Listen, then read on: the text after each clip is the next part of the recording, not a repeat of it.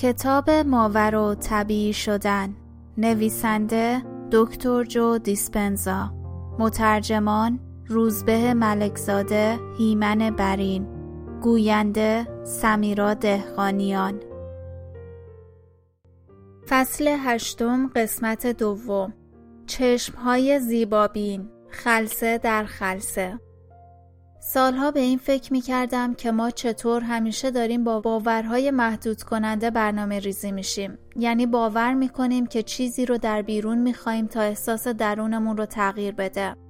هدف از تبلیغ همینه. وابستگی بیپایان و مصرف منابع بیرونی برای القای احساس خوشی و شادی.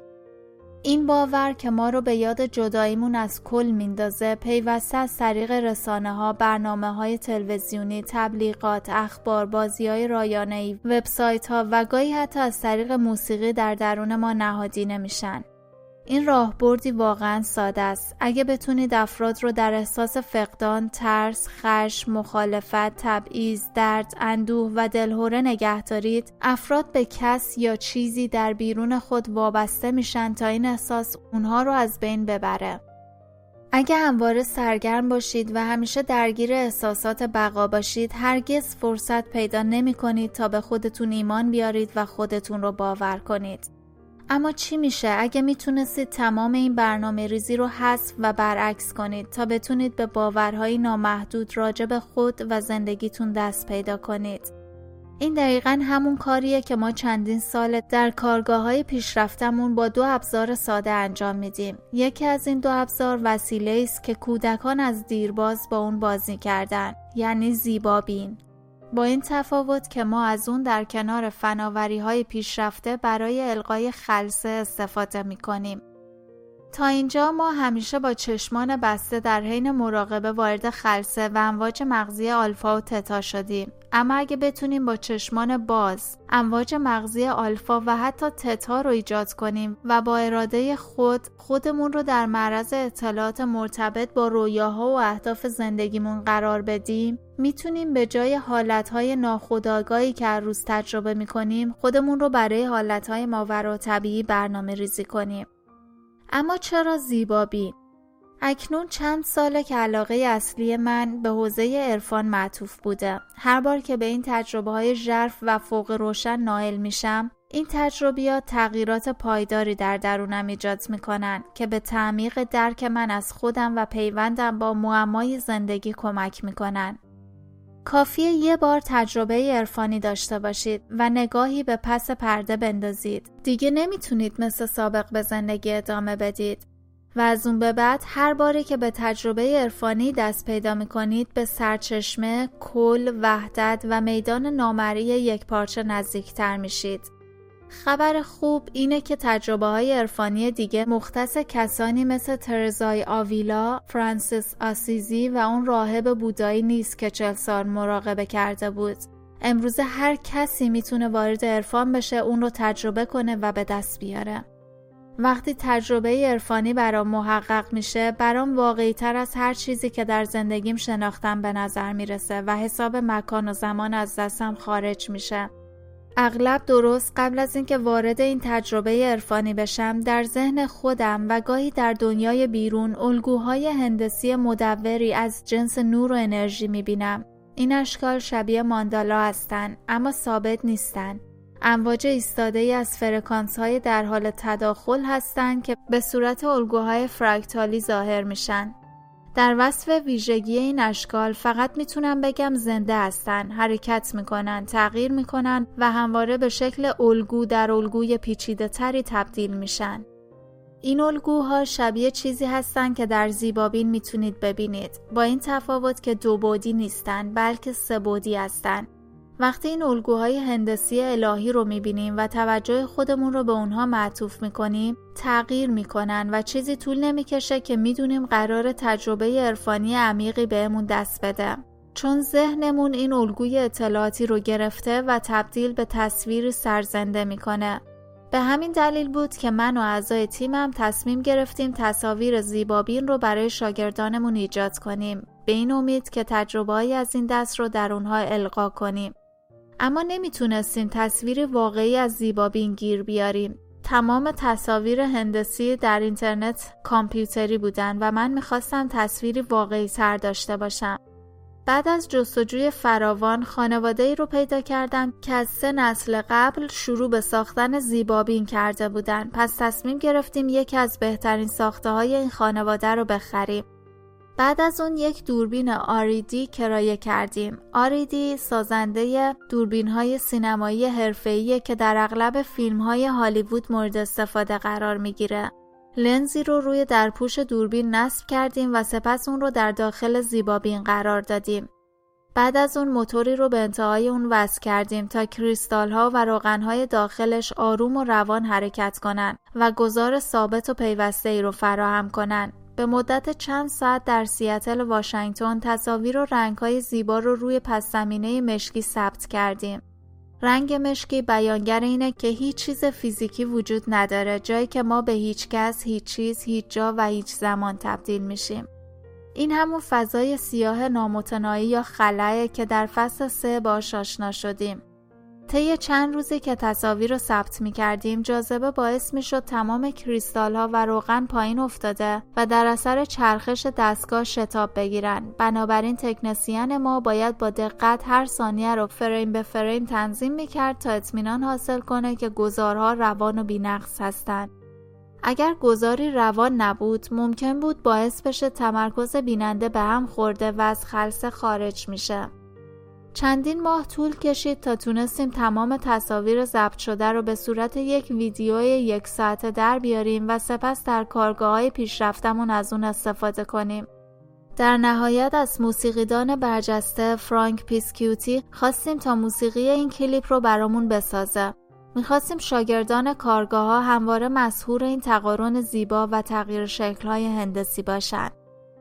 فیلم ذهنی تصاویر متحرکی از آینده شما تمام شرکت کنندگان در کارگاه های پیشرفته امکان کار با برنامه ساده و جالبی به نام فیلم ذهنی یا Mind Movies رو دارند تا با استفاده از اون فیلمی از خود و زندگی آیندهشون بسازن. ما از این برنامه در کنار فیلم زیبابین استفاده می کنیم. بسته به اینکه افراد بخوان چه چیزی در زندگیشون ایجاد کنن فیلمی که در رابطه با آینده خود می‌سازن اونها رو در برابر تصاویر و نوشتهایی به خصوص و اطلاعاتی قرار میده که به افراد در تحقق اونها کمک می‌کنه. درست مانند متونی که روی آگهی های شینگلز نشون داده می‌شد.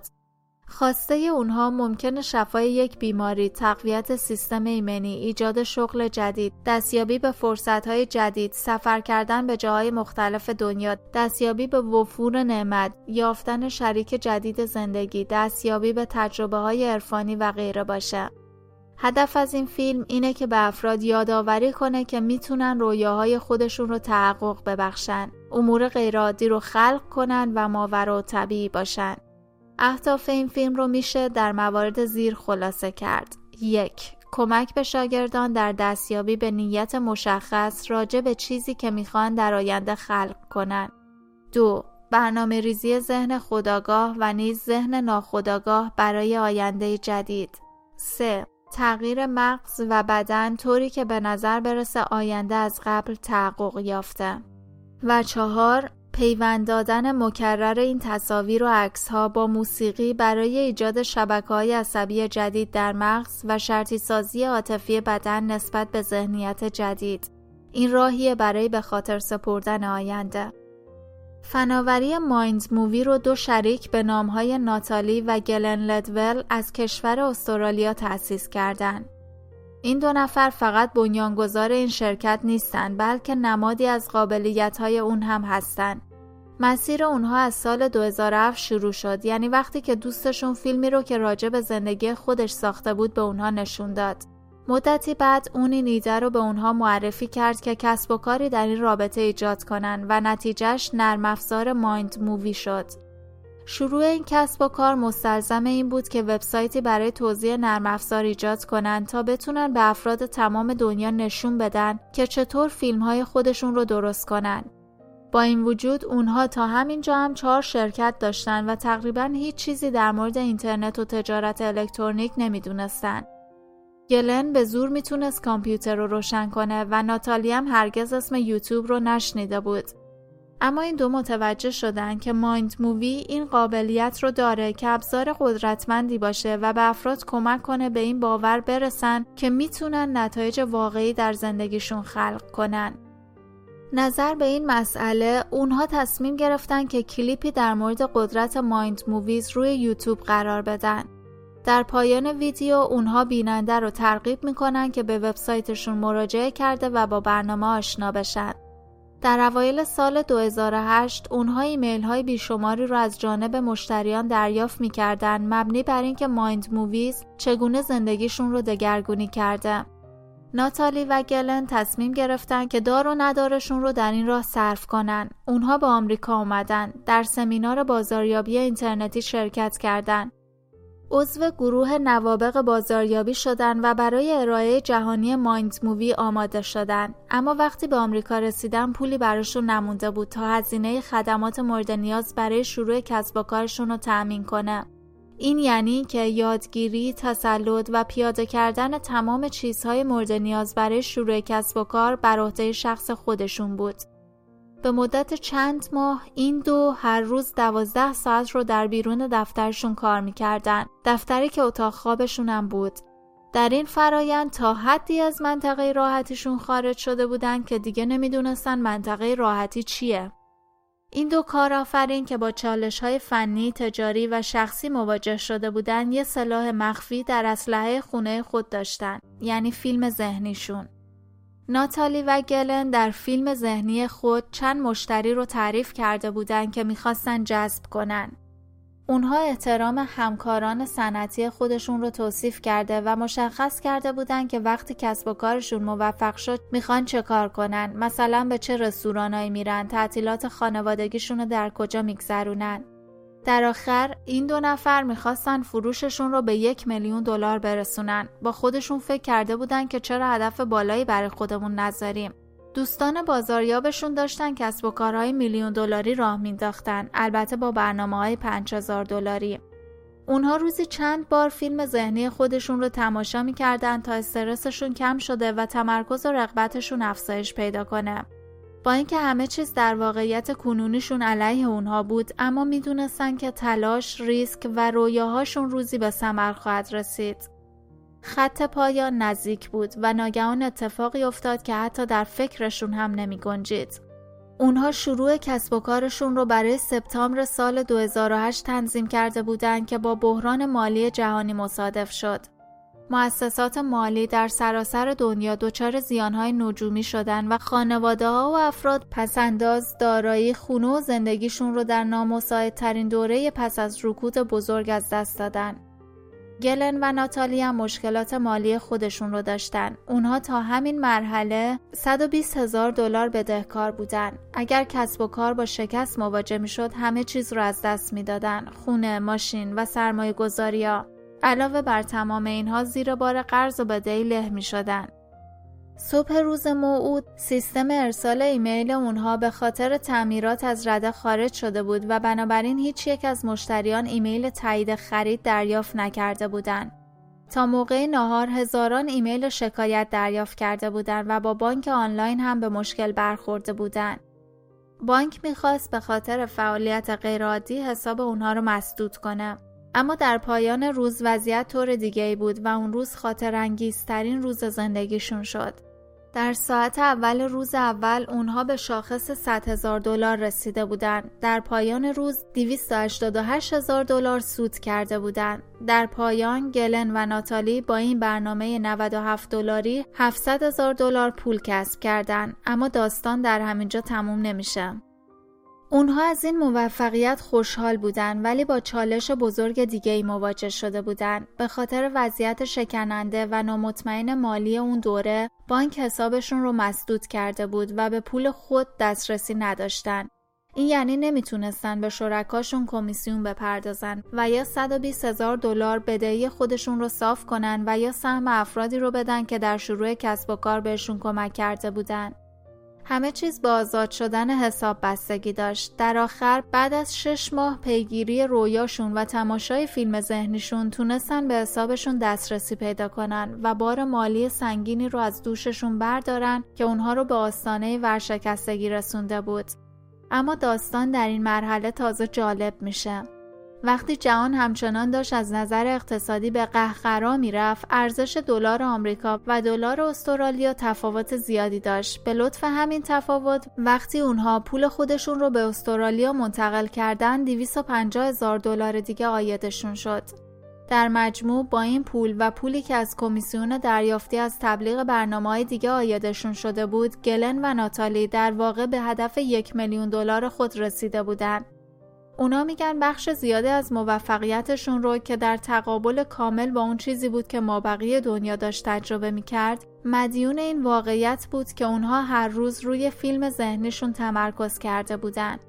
این مثال خوبی از قابلیت های مایند موویزه. و علا رقم این که امکانهای پیش رو برای ایجاد فیلم ذهنی بیپایانه اما کل فرایند نسبتا ثابت و یکسانه. کانال سمیراد خانیان تقدیم می شاگردان اول آهنگ مورد نظرشون رو انتخاب می‌کنن. آهنگی که هرگز از گوش دادن بهش خسته نمیشن. سپس تصاویر و یا ویدیوهای خود یا رویداد آینده رو انتخاب کرده و به صورت دنباله‌ای میچینن. تا داستان آینده اونها رو بازگو کنه. سپس از اونها می‌خوایم کلمات، عبارات و گفتهای خاصی رو به صحنه اضافه کنن و روی تصاویر قرار بدن.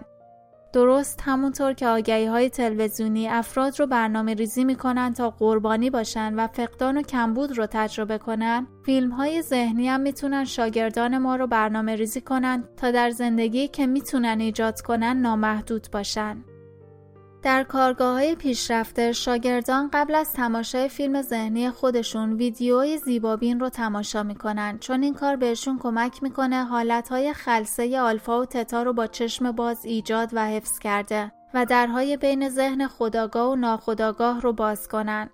اونها در تمام طول مراقبه در حالت آلفا یا تتا تلقیم پذیری بیشتری نسبت به فرایند برنامه ریزی مجددشون پیدا می‌کنن این امر به این دلیل های اهمیته که هرچی افراد در حین استفاده از فیلم ذهنی خود تلقین پذیرتر باشند احتمال اینکه تحلیلی عمل کنن و افکار درونی آزاردهنده به ذهنشون هجوم بیاره کمتر میشه. افکار درونی از قبیل چطور اتفاق میفته؟ غیر ممکنه. پول این کار رو از کجا بیارم؟